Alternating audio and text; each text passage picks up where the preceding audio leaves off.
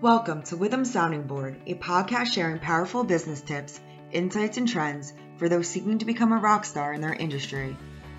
Welcome back. Wally and Kim, good to see you. Hi, everyone. This is Joe Ritchie from Withum's Management Consulting Practice. I'm joined with Wally Merkis and Kim Gordon.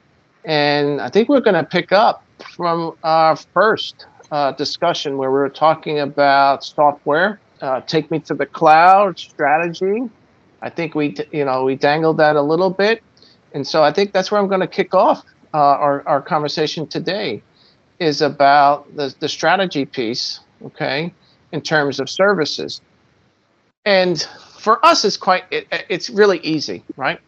When I think about us, not just our advisory practice, but anyone in Withum, right? So we just wake up every day, and we have to think about how we're going to help a client grow and succeed. For many of our clients, we've been talking to them about modernization. I think even if you Google that word modernization, you're going to come up with quite a few variations. But for us, so I can set the table here, you know, modernization, even before COVID, and COVID is just adding aspects to modernization. But think about today, where many of us still have to work remote, and we need to do that in a secure workplace. Even though we're at home, we still need to make sure we're connected and that we're able to share information and continue to collaborate. You know, what we did hear from clients is that collaboration, they're afraid that everyone being remote, it was going to suffer. But in today's world, there is a way to work remote and be secure and still keep collaboration high. And it's through software. And let's not forget, we have productivity. We all have those goals, right? To be as effective as possible, right? Gain those efficiencies. And to, to us, that's modernization, just table stakes. You know, Wally, when you start our, you know, strategy assessments, I know you keep that remote, secure collaboration and productivity in the back of your mind, but we're also staying focused on that client's key differentiators in the marketplace. What makes them special? Most clients have special source, right? If not all of them. So we need to be mindful of that. So why don't you take us through when you're going through that technology strategy service that we provide? Sure, sure. I mean, to me, to me, when we look at our technology strategy and our assessments, what we really try to do is go through a current state, future state, and come up with some uh, element that the the client is trying to solve for, and whether that be uh, simply uh, fixing a, a problem with a process, whether that be an entire systems roadmap.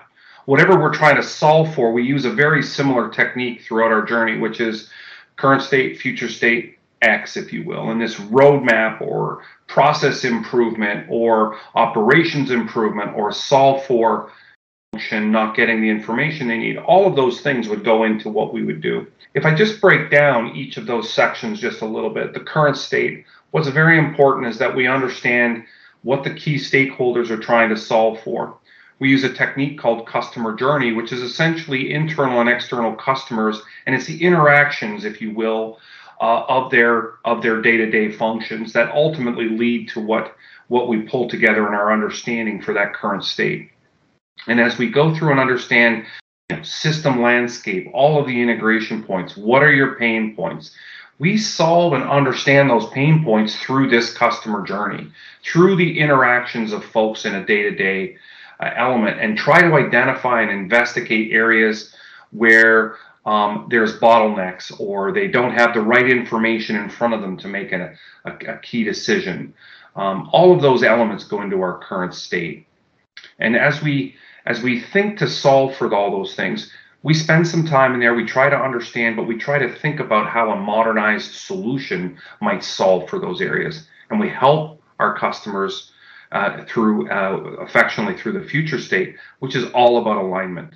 The future state is now to take a desired outcome and a desired place that a customer wants to get to and we work with them to understand where they are today from a maturity model and how they might get to where they want to go tomorrow, which does not mean we buy a new system and we're automatically there. It means we have to consider people, process, technology, and data and we have to consider the maturity model of a client, and then we solve and define what goes into that future state, how we're going to do it, what are the what are the elements that your the customer needs to do, what is the products that they need to purchase from a from a systems point of view, but all not only that, what are the people involved, and people tend to be the biggest uh, risk factor for the, our technology roadmaps as we need to solve and understand where they're trying to get to. And I'll just close out quickly on, on X. So X could be many things, you know, and a lot of times X is a roadmap, and a roadmap most folks are, are understand. And what what that really would be is, you know, how do we get from point A to point B? What we find, based on the maturity maturity level of most of our customers, what we find is better is a series of phased um, projects that come out of that roadmap. So the ultimate roadmap would be everything modernization and likely is a three to five year journey and plan.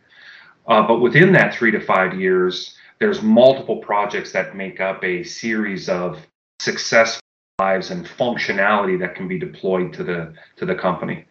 And, and, I, and I think that's really the difference as we start to tie back to what the key differentiators are, understand how to modernize and how our customers are now working more remote, more secure, and increasingly putting pressure on how, how we collaborate to increase productivity and operations. Now, thanks for that, Joe. I yeah, I, I, I, think you know the you know uh, our audience today needs to know about some of Wally's secret sauce right? I don't think you coined the phrase, otherwise, we'd be paying you dividends. But the customer journey is so relevant pre COVID, post COVID, okay? Because we will come out of this. If you take a step back, all good things come from happy customers. Even our own personal life, when we're happy, okay, good things good things occur. So when you take this approach with our team and our our, cust- uh, our client, and you keep them customer centric, we learn so much in this process, right? As you take them through that journey, because it is a journey, okay? And people gravitate to it.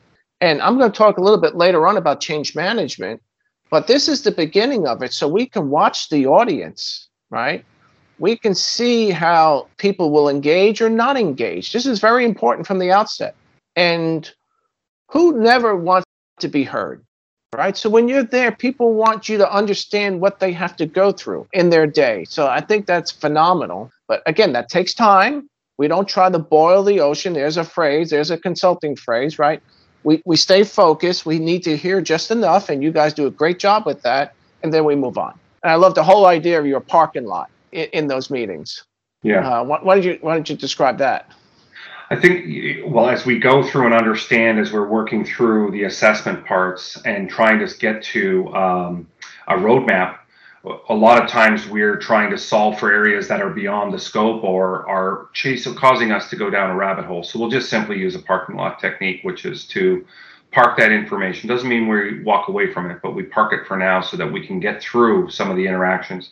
Remember what I said, the customer journey is really about the interactions between our internal and external customers. So many times as we go through that, all of a sudden we'll get to another process that is impacting that process. And it's very important to start and end the individual processes so that we can see all the touch points.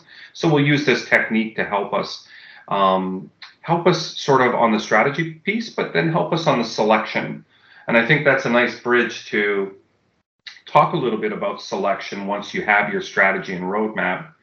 To me, the selection part, we treat it almost like a sales funnel. So what we'll do is we'll go through the strategy. We go now we understand where your current state is. We understand where your desired outcome is, and we understand and hopefully have gained an alignment of what that what that looks like. We understand your maturity model. And from there, there's a series of modernization tools and systems that we'll put in front of you. systems almost go through a funnel. So they start at the top, we go through, we do some online assessment, we work with you, we compare back to what we've learned. Then we get, you know, we, we work with the vendors to provide, you know, structured demos. And we love the art of the possible. Always try to consult with the vendor. The, remember, the vendor's role, yes, they are there to sell. There's no question, and they and they do a very good job at that. But don't don't put put it so prescriptive when you go to get your um, your your demos and your discussions with your vendors. ask them what the art of the possible is. Let them put their sales hat on for a moment in time and help try to understand where their their their system falls short, where their system is hits a where their system is is in fact really really strong and will help you. So as you understand your use cases, we take your use cases and walk through with that particular product. Then we'll give them an art of a possible chance. And in the end, our customers select what the right tool is based on user and end user feedback. Um, I, I think that is is a key area um, that that we help our customers sort of define, and of course, we'll help with contract negotiations and things like that, as we we do lots of them, so we're able to help areas that you might see. Yeah, just a point about the sales funnel, so I can help con- for the audience connect what that really means. Okay, on the selection process. So we we've been around a long time. I'll just say that. So we're walking in with a lot of knowledge Wally, myself, and other team members, right? And I think we've worked in many of the industries uh, that are in the marketplace. And based on what we're learning through the customer journey process, right? We already have knowledge to bring forward those solutions we think are going to work. Because earlier Wally mentioned how we're going to we're going to bring those vendors in the demo. What's different about Withum we're not going to parade in vendors and vendors and vendors and waste time. We already have what I'll call is an informed bias, meaning we understand the marketplace. We understand the ERPs, the CRMs, uh, or any other system, uh, PLMs that are going to bolt on, or I'm going to bolt into e commerce or other platforms. Because we've been doing so much of this work, we have a really good understanding. All right. And when we don't, when we shorten that sales funnel down to a number of vendors, that's when Wally and, and Kim get in with the vendors and say, okay, now tell me the art of the possible, right? Here's what you really didn't tell me enough about. So that the time we're spending with our client is very laser focused, should be very productive, right? And help you to get to that conclusion. I think that was really important about the sales funnel, Wally. Yeah, thanks for bridging that. I think, and that's that's again a great segue to bring Kim in here, because I think as we get to the project, you know, so so let's say we've solved for you know the current state, future state. We've solved for the modernization system. We've aligned the company. We've thought things through. We've worked through uh, a selection or an evaluation of a product. Uh, the company has now selected a product, and we begin the discussion of what an implementation will look like. One of the key areas that there was two areas: uh, change management and project management. The first piece on the project management I think, uh, you know, Kim, I, would like to bring in here and talk a little bit about managing projects and some of the techniques that we use here at Withum. Sure. So, as Wally said, we go through all these strategy interviews and we produce assessments, and all that is well and good, but then we have to bridge that to really structuring what the next steps are and make it actionable. And then the way you do that is to bring in a project management function to make it actionable, to set expectations, as well as to continually guide the project according to the client's needs and the project's needs. So the way we set expectations early is by really adhering to a RACI model. And a RACI model basically assigns to a project who's responsible, who's accountable, who needs to be consulted, and who needs to be informed. When you and you could take this to any scale. So it could be who owns a piece of the project, as well as to individual action items, however granular you want to get. And when you set these expe- expectations with the client, you not only cover governance for yourself, but you make the client successful because they can borrow that framework going forward in future management of their own IT projects and business projects when Withum is no longer there as the main implementer. The project's already implemented, but the skill sets, the framework, the the assets remain with them that they can leverage going forward. And project management, it may not be the main focus of an implementation in everyone's mind in terms of what the real goal is. Everyone's focused on getting that technology in place, getting operations working. But there's been a lot of documented research that shows when projects are not led, there's a high risk of failure. Um, And, that, and the cost to mitigating that risk is far less than putting patches on already on all the failures that will accumulate as a result of it. And in terms of project management, it's not even just as straightforward as monitoring or creating those action items. Um, it's really about adapting to the client's needs, the project's needs. So it's how receptive the client is to incorporating that project management function. Do they have the resources on their end to really take more ownership of the implementation than Withum would have? Or not rather that Withum would have, but more so that where Withum wouldn't really need to step in as much or play a heavy role. So it depends upon their resources, their their capabilities. Do they just want to focus on execution of the project and let Withum take over? So it's really a mix and match. But no matter how you mix and match it, there's shared responsibility across the board. Project management on the client's end allows them to take ownership of the implementation and also establish that function going forward. Because in many cases, when an implementation is established, the IT department is more robust. They have to come up with their own processes for managing the system and managing the operations around them. And that project management piece is a is an essential part of producing the change management almost. And I think that's where Joe, I think you can speak to how change management plays a role in the implementation. Absolutely. I mentioned about it earlier, but I just want to uh, pick up on one, th- a couple of things you said there, Kim, about project management. Because if I'm listening to this, so, you know, the, the person might be thinking, this is totally administrative. Why do I need this role? And you clearly said to them, look, if you don't plan for this, you don't lead this project, it's well documented. Your projects will fail it will take longer and you're going to spend more money. And those are th- those three those are three strikes right? That can't work. I want people to understand how valuable you are right as a project manager. There's an art to this. You are you and your client shared project manager are keeping everyone together. Imagine what happens when you keep everyone together. It's a very very hard task even in normal business operations so that's an art. And how you influence people, and I love that RACI model, right? Because for the most part, whoever's assigned to the project or not assigned to the project, they're going to know about the project.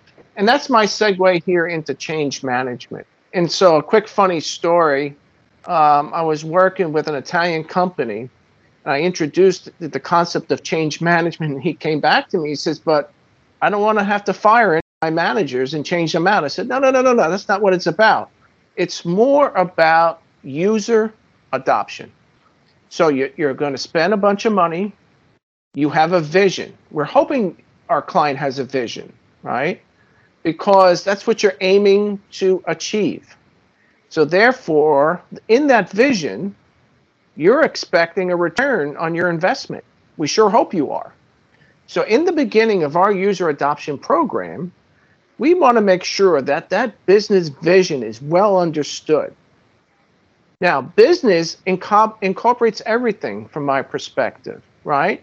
It's management, it's it's the field, it's our technicians, it's our IT department, right? It's our legal, it's HR, it's the entire business. There's a vision as to why you're spending money. The sooner that vision is understood, right? It is so powerful because you're going to use that to continue to check on yourselves. And this is what Withum does differently. I've seen, you know, other consulting firms just say, okay, I'm going to do your communication. We're going to make sure we're going to train your people. We have checkpoints along the way as we implement about that vision. Are we still going to achieve those goals that are going to help us with the ROI? So that's one key thing, in our opinion, about user adoption. And of course, we're going to communicate, right? Of course, we're going to have different aspects of training. The other key thing here in user adoption that I have found to be empirical is what we call job impact analysis. Early on, I mentioned when Wally was going through his strategy, we're picking up and listening to how people do their, their job day in the life. So we're picking up on key aspects, and that's like a foundation. And as they, the client has chosen their system, now they're going to do things differently because this software is going to enable them to modernize. Now we have to pick up on those change elements. So in a job impact analysis, we go down to a person's job and say you used to do it this way using these tools. Now you're going to do it this way using these tools. Understand the delta so that when we train the people in that job role, job title, they exactly understand how to do their job. And this job impact analysis has helped to increase our user adoption on software projects and get that return on investment sooner than later. And there's always governance as part of our user adoption program. To, going back to Kim, she spends a lot of time with her client co project manager because Withum does pride itself to make sure we're going to leave you in a far better place than we when we first met, and you would pay us the best compliment by letting us go, self-sustain yourself, and pick up the phone and call us when you need us in the future. Versus consultants get a bad reputation hanging around, you're always going to be there. With our user adoption program, it's meant for us to leave. We don't disappear we just leave for a period of time to let you self sustain. And I think when we put all this together with the project management and we started with strategy and we have our user adoption program, it makes for a really good outcome. And that's what our clients are telling us. What do you think there, Wally and Kim? Did I miss anything there? Go ahead, Kim. I think no, I think you hit it right on the on on the, the all the points that really Wally was going over too, where he said that people was the most underestimated, but yet the most important factor to hit when we develop our strategy assessments. And then the mm-hmm. change management bridges the gap between that and even the project management. Mm-hmm. Um, if, if the people weren't involved, we probably wouldn't need the project manager. So all of that really solves for the, the people problem. And if you can resolve that, everything else will follow suit. Yeah, agreed, Kim. I think that's that's an important piece. And uh, you know, as we go through, it's interesting as we go through and talk to folks. A lot of people are under resourcing projects in that they don't think of the back backfill of their current folks, and they don't think of how much adoption may impact. So if people aren't using the brand new system that you purchased because you wanted to get it in quicker, and they're not trained, and therefore they can't solve. To Joe's point, they can't get down to their job. Yesterday they were doing it like this. Today they got to do it like that. If you don't properly prepare them then we didn't solve for the pro- the people problem. And we tend to spend a lot of time talking about the people problem. The technology piece will sort itself out. It is really uh, getting the right information in front of folks so that they can make informed decisions and, and move from there. So, Joe, I, th- I thought you did. Uh, I thought you nailed it, and thanks for sharing all that change management information with us because I think it does tie together uh, what I used to believe was light and fluffy as part of the project, I now believe and know from all of the implementations I've done that it is a significant piece to solving for the people challenge. Yeah, I could agree with you more, Wally. I also felt many years ago this was light and fluffy. When a client said to me, Well, I got to cut, you know, here's your proposal, and I can't spend this amount of money. And I said, Okay, take out change management. Boy, was I young and naive to see now fast forward 15, 20 years, the, the value importance of this, okay? Always want to find an element to use user adoption because it's not an all or nothing. There are ways to take aspects of what we do for user adoption and share it with you, our client, okay? And give you our, our knowledge, our, our capital. Say, here's the task, here, here are the documents, here's the templates, here's what you need to do come back if you need some help. So we got that nice program where, you know, it's light support, medium support, and heavy support. As long as you have some sort of support there for user adoption, that's our key message here. With not just a technology project, it can be a process change project. Really important. I can close with that. And so, hopefully, uh, listeners out there, this was helpful for, for you to invest some time with us. And clearly, there, there's ways to get back in touch with Wally Merkus, Kim Gordon, or Joe Ritchie. Thanks, and have a great day. Thanks for joining us. Be sure to subscribe to our podcast so you'll be first in line to hear what's coming next. Don't want to wait for our next episode? Check us out at withum.com. That's W I T H U M dot com.